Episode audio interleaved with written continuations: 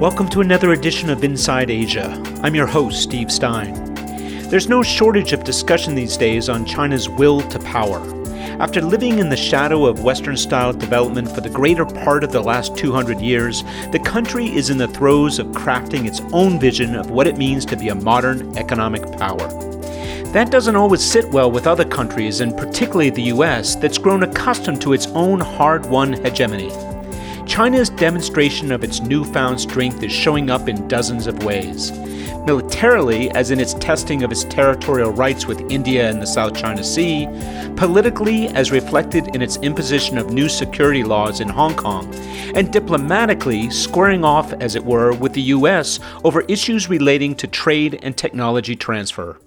The country is also investing in a series of longer-term strategies to ensure its economic and political rebound, in some cases thinking well ahead of the curve and ahead of other nations like the US, UK, and Japan, all mired in their own set of domestic issues.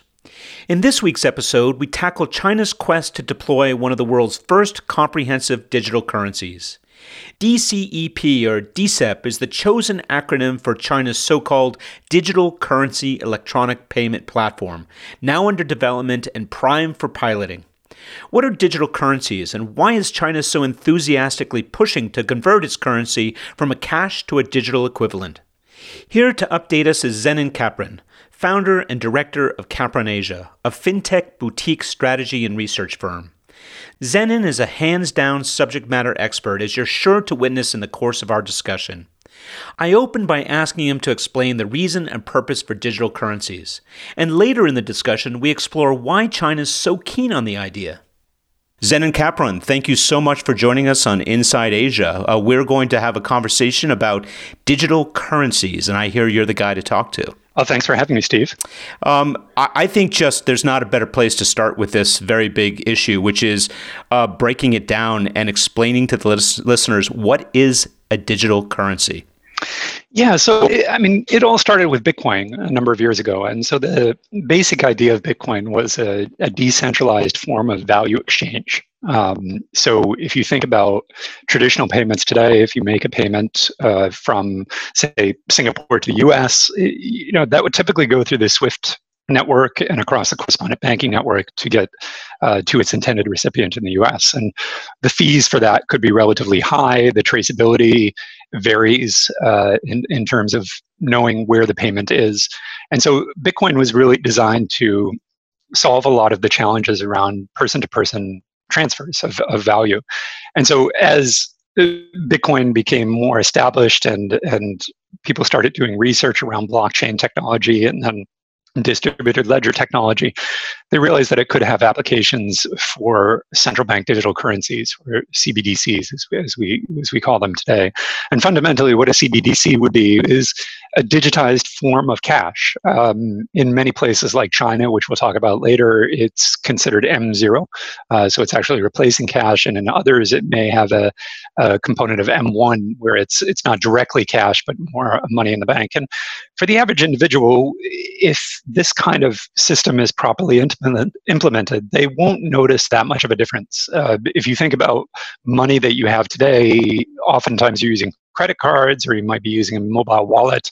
It's all digital anyways. It's zeros and ones, and it's money that's stored virtually at a bank around the world, wherever you're taking your money from. So there really shouldn't be that much difference, but it does have some profound implications for governments themselves, which I think we'll get to a little bit later on. But fundamentally, it's the digitization, it's the further digitization of cash and money that we would use on a regular basis. Yeah. How would a conversion from a paper base to a digital currency be carried out? What would that entail? Well, most of the central bank digital currencies right now that are being looked at are sponsored or being pushed by one of the central banks around the world. And one of the functions of a central bank in the US or in China or Singapore is to print money and to control monetary policy for the government and for the country.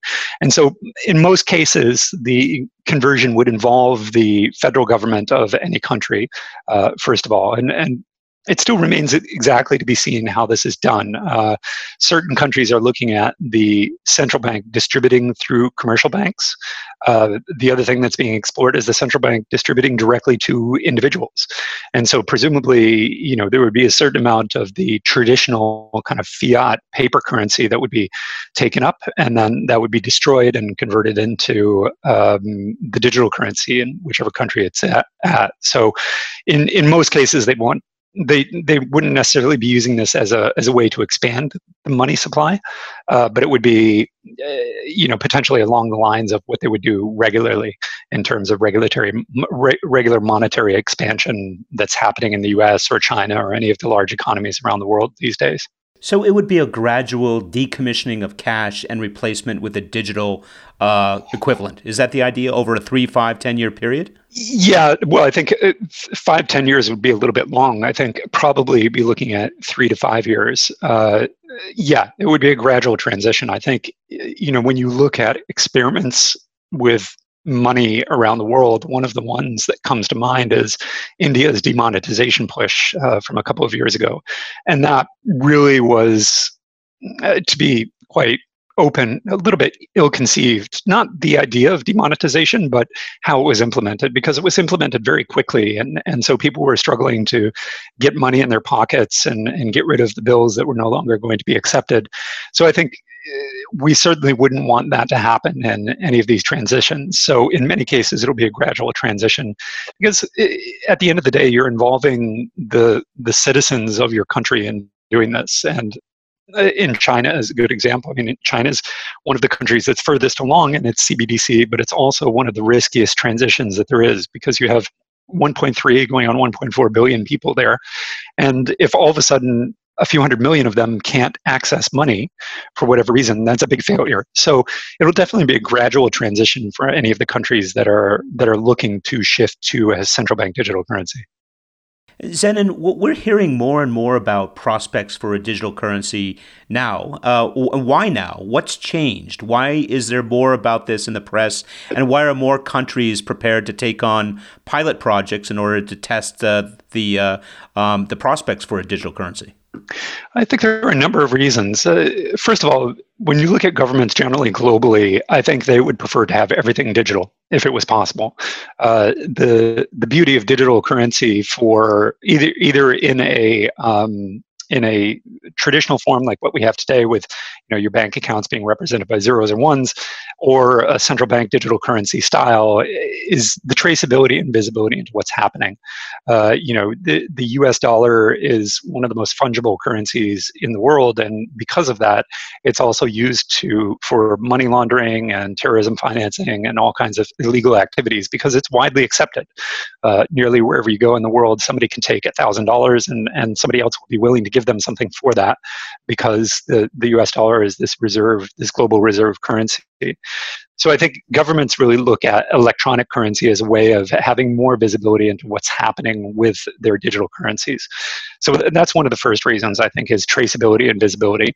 The second reason is that cash is just really expensive. We've done studies that show the cost of cash is about 3 to 5% annual. So that's including when you look at things like printing. And then there's a lot that people don't consider in terms of transportation and storage. I mean, if you're looking to store $1 million in $1 bills, that's quite a stack of money, and it's quite a bit of physical space. As well, when you transport it, you need to have it in an armored truck, and it needs to be secured. And then just printing it itself, you have the initial run of the bills or the coins, and then especially with bills, you have to replace them after a period of time because they get worn out. So there's the cost of cash as well. And I think the third reason is just the progress that's been making on other digital currencies. Now, Bitcoin has been around for a while, but really hasn't had that mass adoption that many of the Bitcoin maximalists would have predicted. But when you have things like Libra that are coming to the table, all of a sudden, Libra, and you think about the Facebook ecosystem and the number of people that have access to a Facebook property, whether that be a Facebook Messenger itself or a WhatsApp, that could really change the game. And so I think governments are really pushing to get ahead on that. And then I guess the final reason I would say is there's a little bit of geopolitics involved as well. I mean, one of the things that's been mentioned for China is that they want to get ahead of the US and they want to digitize the renminbi such that it plays to their greater plans of having the renminbi be a more important trade currency globally. So I think there is some competition between the countries, and everybody wants to be there first to have a digital currency because it allows you to exchange that currency much more easily. Now, you know, if I'm sitting here in Singapore, if I want to get access to US dollars, it's not terribly easy to do that if I don't have a US dollar account. You know, there's work that has to be done, but if there's a US dollar central bank digital currency, perhaps it'll just be as easy as downloading that wallet onto my phone, and then I can receive money from you, Steve, or send it to my wife, or whatever the case may be. You've raised a lot there, and let me come back and touch back on security.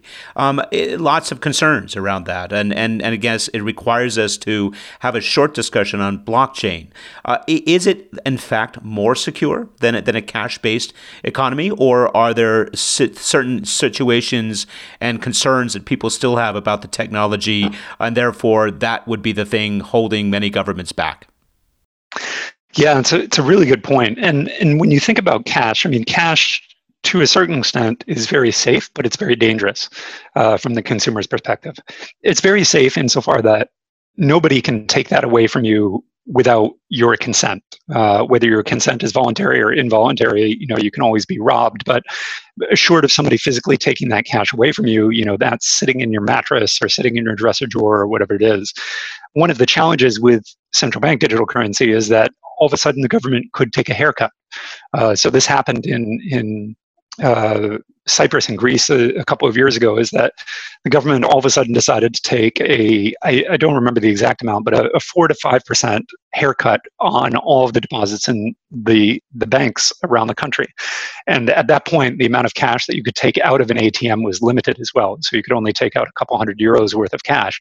So if you have 1,000 euros sitting in your bank account and all of a sudden the government says, hey, I'm going to take 5% of that, there's not much you can do about that. So in that context, your money is not secure. So in one context, you know, having physical cash in your pocket can be a little bit dangerous if you live in a dangerous place. I mean, certainly here in Singapore or there where you are in the US, you know, it's not so dangerous that you're going to get robbed on the street, but there's always that risk that somebody could take it from you. On the flip side of that, if you have your money stored in a digital wallet on your phone, if that's secured with biometrics and potentially two-factor authentication, that could be a lot more secure than having physical money in your pocket. But it also opens up the possibility that if your government is not exactly acting in your best interest, but in the interest of the country as a whole, it may provide more risk around that side. I mean, you could see this is essentially programmable money, right? So governments around the world can decide what happens with that money, when it's usable, when it's not. So the government could shut down your wallet or shut down all of the money that's in your name, or they could just take part of the money that's in your name. So it does raise some interesting questions on both sides of that. But, you know, technically, I think the security is a lot down to what the digital wallet is and what the safeguards that are in place around that are. And in certain countries, you know, that is much more advanced because hundreds of millions of individuals are using their phones for transactions every day. So there is some fairly good security that's been developed around that. And this control issue for governments is more than just whether they honor or disperse or not. It's also about what they know when you use that digital currency. They can now track and identify transactions in ways that they never could before. Could you discuss that a little bit? Yeah, so you can kind of look at that from two different sides. I mean, one is the money laundering, terrorism financing side of things. So people that are using their cash for nefarious purposes, or they're doing tax evasion, especially when you're in a country that's capital controlled, like in India or China. You know, the individual Chinese nationals can only convert $50,000 worth of renminbi into foreign currency in any one year. So, you know, people who have tens of millions of dollars have come up with unique ways of getting their money out of the country, whether that's buying property in foreign markets or gambling in Macau and then cashing out in Hong Kong dollars. So that's something that the government isn't particularly happy about, because in a capital controlled currency, you know, being able to control the inflows and outflows are a critical part of that impossible trifecta of controlling your monetary policy that China needs to keep its hands on. So there's that element of things as well. The other element that's kind of interesting is being able to know what the money is used for. And I go back to the China example, and I apologize for using it so much, but they've just been so far along on this process that it's probably the best example. China has a problem with funding for individuals and SMEs. And this is largely down to the credit system in China, is because there's not a lot of credit information about individuals in China. So it's very difficult for somebody to go into a bank and take out a loan. It's also very costly for the bank. We did a study that looked at Bank of China's lending costs, and it costs about $250 US when you count in all of the people that are involved in that transaction and the cost of approving or rejecting a loan application. So that's tremendously expensive. And if you're looking to borrow $1,000, you know, if the cost of issuing that loan is $250, it's a non-starter to begin with. Even if it's $10,000, it's, you know, you're already giving away a large percentage of that loan to the cost of originating that loan. So a lot of the state-owned enterprises, or the state-owned banks rather, are lending directly to state-owned enterprises. So Bank of China, rather than lending to Zennon, will be more likely to lend to PetroChina or Costco or one of the large state-owned enterprises in China, which meant that individuals and SMEs are out of luck in terms of getting lending and getting credit from their banking organizations. The government recognizes this as a problem, but it's very difficult to control that. So many times in the past, the government has said, look, we're going to give you an extra couple points of reserve so that you can lend out more money to your customers. And we want you to direct that lending towards SMEs. Well, sometimes the bank do actually lend to SMEs, but a lot of times they just go back to their old habits and lend to SOEs, the state-owned enterprises. So what you could do with programmable money is you could say, look, banks, you have to lend out $100 million to SMEs. Here's $100 million in central bank digital currency. Now that central bank digital currency could be kind of dormant until it gets in the hands of the SMEs. So in this way, the government could actually control who's able to use that money. So if the banks decide we're going to transfer this 100 million renminbi, or $100 million into a state-owned enterprise receives it and wouldn't be able to use it because it's not activated for them. But once it gets in the hands of an SME, then it becomes active and people can use it. So there's two different elements of that control and visibility that are really interesting. I mean, one is kind of to patch up holes in tax evasion, money laundering, and terrorism financing. But the other is really looking at how this money is being used. And again, that goes back to the point of governments really wanting to have more visibility into their currencies and why they're largely on board with the idea of a central bank digital currency. Yeah, it's really like a two-sided coin, isn't it? One side being control, the other side being efficiency. And I can see both sides of this, but it's interesting when you discuss this. It's almost like it can be turned on, or when it gets into the hands of the intended receiver, then by, I guess, inputting a code, or how do they activate it? How do they make it usable? Is that happen on the user side, or does that happen on the central bank side? Well, in theory, it could happen automatically. I mean, so the way the implementation of most of these central bank digital currencies around the world that they're looking at right now is some form of digital wallet. And so this digital wallet would exist in the network somewhere, and you would have a code that's associated with it, say a 15 or 20-digit code that would identify your unique wallet.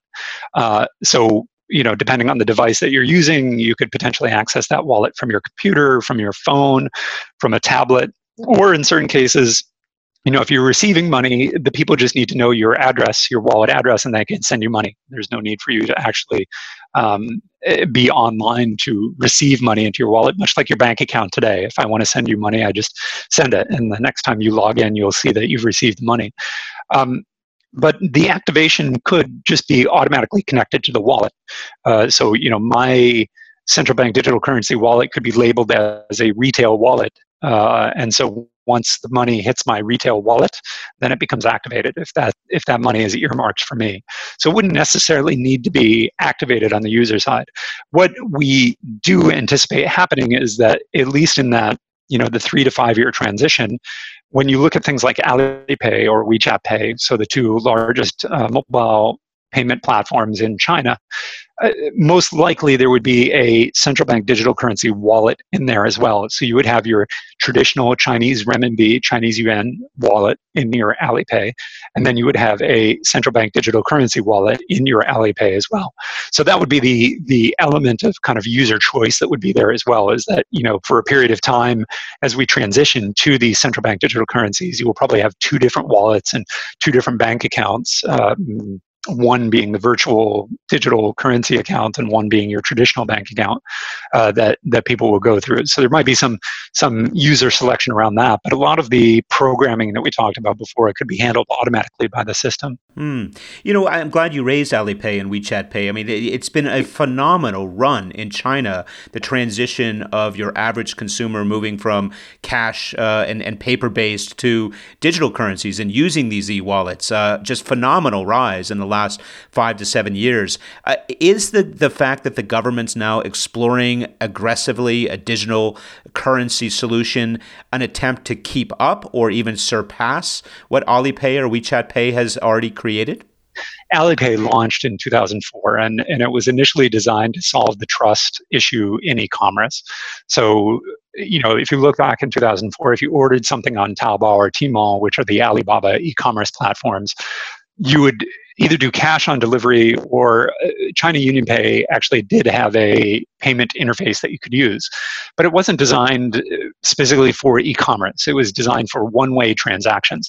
Now, if you think about when you buy something from Amazon.com, you're typically using your credit card to do that. And so the credit card and Amazon both have repudiation systems built in. So if whatever you buy is broken or you never receive it or there's some other problem with it, you can either talk to Amazon about getting your money back or you can talk to the credit card company about getting your money back.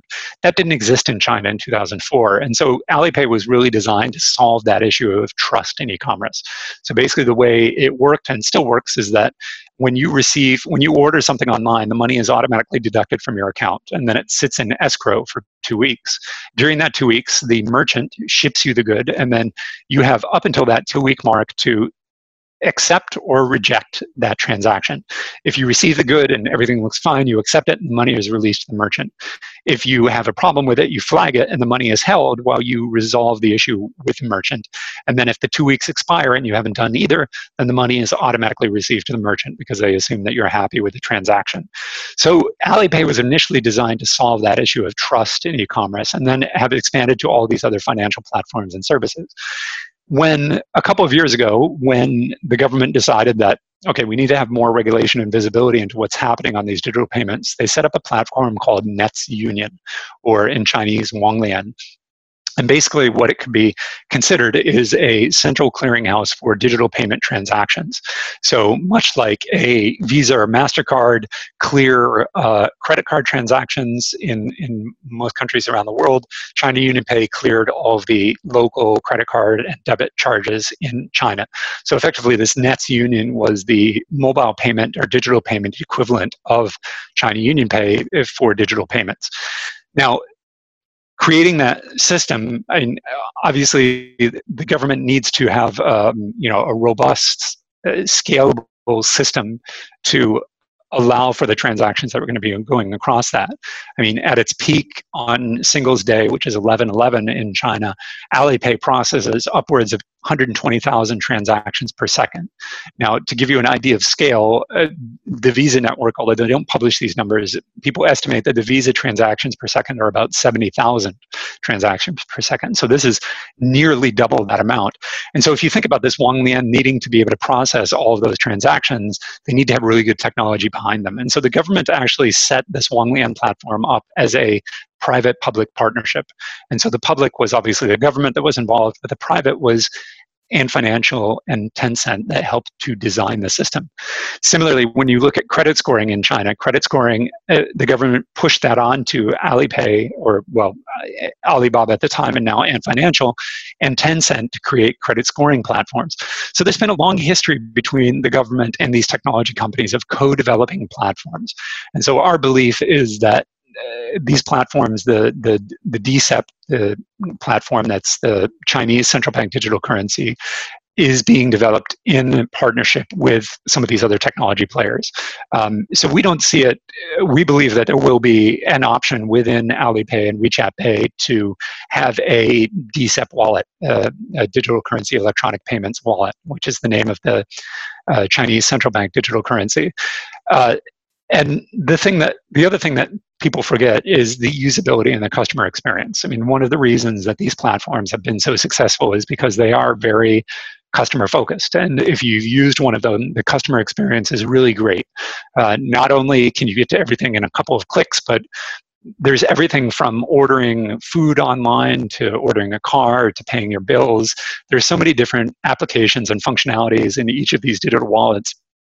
It would be very difficult for the government or any of the banks to replicate that. So we believe that, from a fundamental customer experience perspective, it won't really pull people away from using Alipay and WeChat Pay. But regardless of that, we feel that they will be involved in the central bank digital currency in some form or another. Zennon, it sounds, just to hear you talk about it, that China is actually almost light years ahead of many other markets around the world, if not even some of the top markets. The level of just precise coordination, the public-private partnering approach, the idea that they've got the four top government banks involved with this pilot, but then also including the mobile providers as well, because as necessary network providers against the success of this pilot. I mean, at all levels, it sounds like they're rolling this out with considerable flair, lots of checks and balances, and some pretty high levels of sophistication. How would you assess the work they've done so far vis-a-vis other markets that might be contemplating digital currency? Yeah, well, I mean, light years in this environment means years instead of hundreds of years, because everything is moving so quickly, and China moves on China speed. I mean, if you look at the development of fintech in general in China, it's been very rapid compared to other markets, and the adoption of things like mobile wallets is certainly far ahead from other markets. I think central bank digital currencies are kind of like blockchain in general. Blockchain is a really interesting solution for a problem that may not exist or doesn't exist in a lot of places. But because it's new and it's shiny, a lot of people are very interested in it. And, things have to be built on blockchain because it provides all these advantages. Well, when you really break the business model apart and break down the technology, you don't often need blockchain to do what you need to do. Sometimes a distributed database accomplishes the same objectives. And I kind of think similar to central bank digital currencies. The Bank of England published a paper a couple of months ago that's a really good resource for any of the listeners that want to learn more about this. But their conclusions were somewhat lukewarm on central bank digital currencies. They saw some benefits and they saw a lot of challenges with it as well. So certain countries, there's probably about 50 or 60 countries around the world that are seriously looking at central bank digital currencies, so including China and the US and Singapore even, that are somewhere in the process of moving towards a digital currency. I think if we look 50 years down the line, certainly we won't have cash anymore. It will all be digital at that point and have digital wallets. How quickly that happens depends on the market. The characteristics of China make it very unique. I mean, the fact that it is a capital-controlled currency, the fact that they have had challenges with money flows in the past, and the fact that it's a different type of government that has a large interest in monitoring and maintaining a view on what's happening in the country, it makes it kind of an obvious choice for a first mover in this space, because I think there's a lot of challenges that they want to address using the central bank digital currency. And to be honest, I mean, I think they've been spurred on a little bit by Libra as well. I mean, Libra would be effectively an open platform that could replace the usage of any national, at least in its first iteration, could have replaced the use of any national currency. So I think the Chinese government recognized, okay, this is something that we really need to be ahead of, and have worked to try and do that with the central bank digital currency. So I think that's a lot of the reason that they are really kind of pushing ahead with this and trying to get ahead of where everybody else is. Now, do they have all the tools to implement this faster than anybody else? Not necessarily. You know, I think if the U.S. government had really looked at a central bank digital currency and decided, okay, we're going to do this, they probably could have done it quicker. You know, a smaller population, probably a larger financial industry to be able to pull this off. But at the same time, the drivers really aren't there as much for a U.S. as it would be for China for the reasons I mentioned before. I mean, China with the capital controls and everything else makes it a little bit more challenging for the country to maintain that control. So I think those are a lot of the drivers that have impacted this change and pushed China ahead. Is there a first mover advantage here? I mean, are countries who get this out to market, make the conversion faster than the others, are they setting the standard for others? Or is there enough flexibility in the blockchain platform and the blockchain technology to allow every market to have its own means of delivering its own unique set of digital currencies? When you think about the larger countries like China and the U.S., it's inevitable that they'll all have their own that's tied to their own national currency. You could see in smaller countries or countries that have dollarized, you know, some African nations, potentially some Asia Pacific nations that don't have a large, you know, necessarily the infrastructure or the technology expertise to be able to develop their own central bank digital currency. You could see them tagging along with other larger countries. Either, you know, the larger country like the U.S. sets up its own digital currency backbone, and then perhaps in Mexico or Canada piggybacks on the back of that and using the same technology, but with their own national currency. You could potentially see that happening around markets. So it will definitely be the larger markets first that are really, because they have the most to lose and the most to win from having a digital currency in place. I think with China, one of the things that's really been pushed is the idea of the internationalization of the renminbi. And that's something that China has implicitly and explicitly pushed for over the past decade. But it hasn't been terribly successful. I mean, they definitely have the Belt and Road Initiative that has hundreds of countries around the world that are accepting some of this BRI funding and working towards infrastructure projects, whether that be a bridge or an electricity grid or whatever the case may be. Now, a lot of those loans that are tied into the Belt and Road Initiative are denominated in renminbi. So you'll have a construction company in Africa that will receive renminbi. Now, what does that mean? Well, that means that, you know, if you want to use that renminbi, you either have to change it into your local currency or you hire a Chinese company to do the work. And so in many cases, if you look at the BRI projects around the world, either the money is earmarked that it has to be used with a Chinese company, or there's really no other choice because, you know, switching the renminbi into local currency would devalue it by, you know, 5 or 10%, depending on the strength of the currency that you're moving into. So there has been some discussion that China's central bank digital currency could be used to internationalize the renminbi. Now, how that works still remains to be seen. One of the things that the government has been very closed on is the functionality around the DCEP wallet. So in terms of who can get it and how it can be used. Because if anybody around the world could all of a sudden just download this Chinese central bank digital currency wallet and start using renminbi or this e-renminbi in their local environment, that's good for the international acceptance of the renminbi, but it also brings some challenges around the capital controls around that. So it's still a little bit to be determined about how the wallet will be able to be used outside of China. So, you know, most certainly any Chinese national, at least once we get past this pilot period, will be able to download one of these wallets, you know, associate it with their national ID and onboard themselves to be able to use this either with their bank or directly. But, you know, for you sitting in the US or in Singapore, you know, for us to be able to download a wallet and actually use it, there may be some more restrictions on that.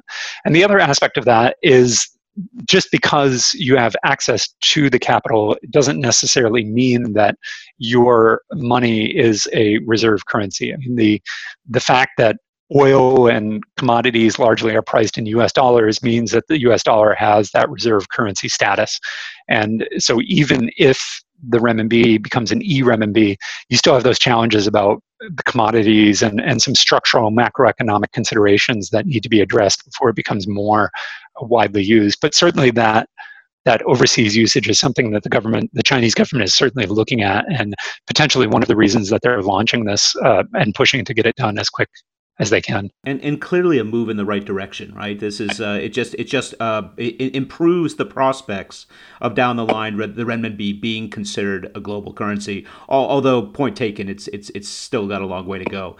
Hey, listen, I have one last question for you on this. Who serves to lose if digital currencies take off?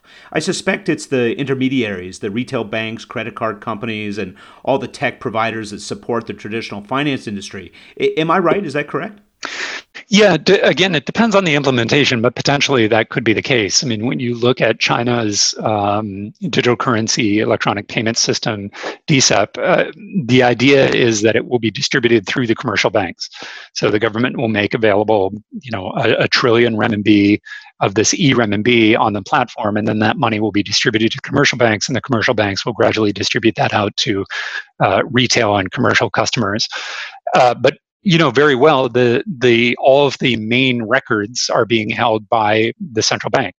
So in theory, in particular implementations, you could bypass the commercial banks and move directly to the individuals. And likewise, as you mentioned with the payment processors, if a merchant, today in China, if a merchant wants to start accepting Alipay, they just don't download the Alipay app, and they can nearly immediately start accepting payments and sending payments using that app. There's no need for the bank to come in and install point-of-sale hardware in the branch. You just need some kind of smart device that can scan a QR code.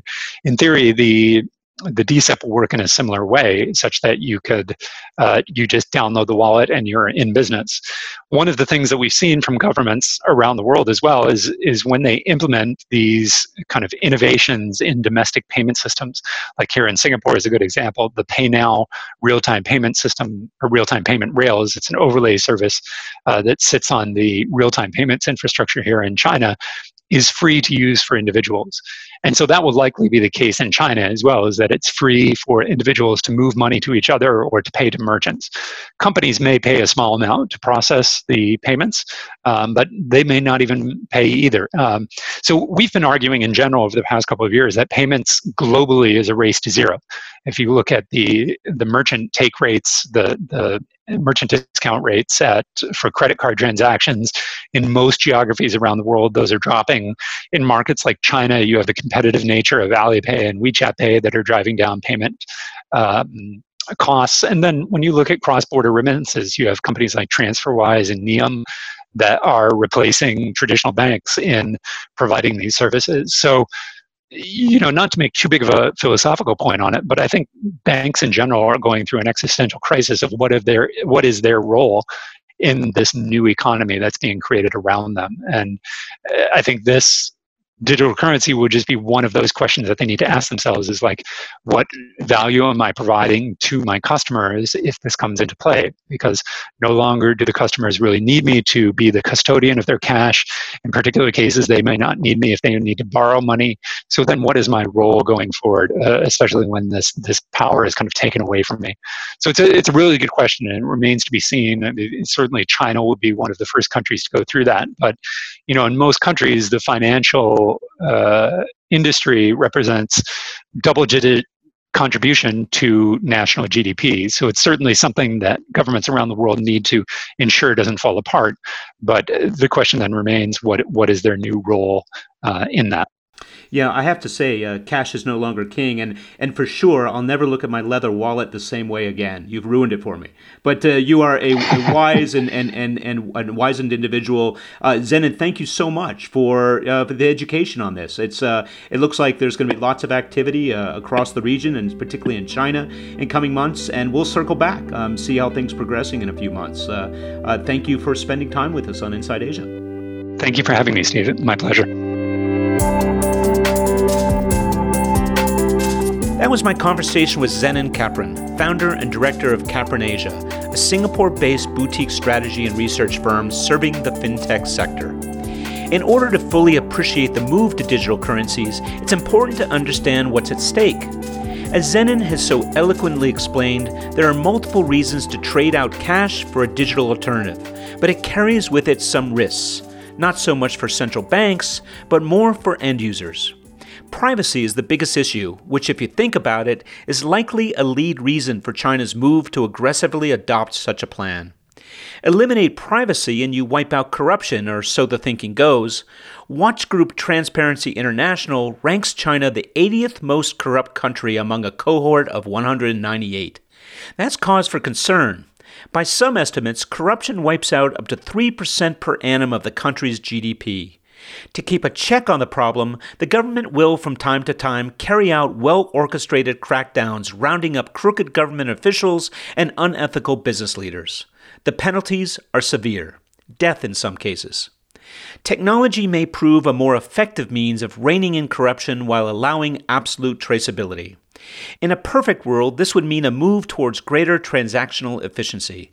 Money would securely flow between payer and payee with no questions asked. Say goodbye to the payoffs, skimming, and black market activities that hamper economic performance and bolster organized crime.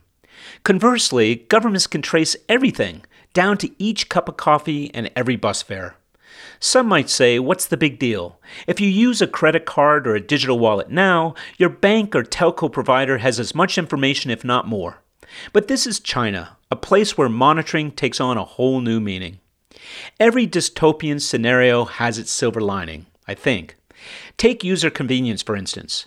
Load a smartphone with a digital wallet or a digital currency app, and you eliminate the need to dig into your wallet and exchange paper currency. In a time of COVID where the goal is to avoid germs and disease, digital exchange looks a lot safer and healthier, and that, in and of itself, could mobilize change. There's room in this story for geopolitics as well.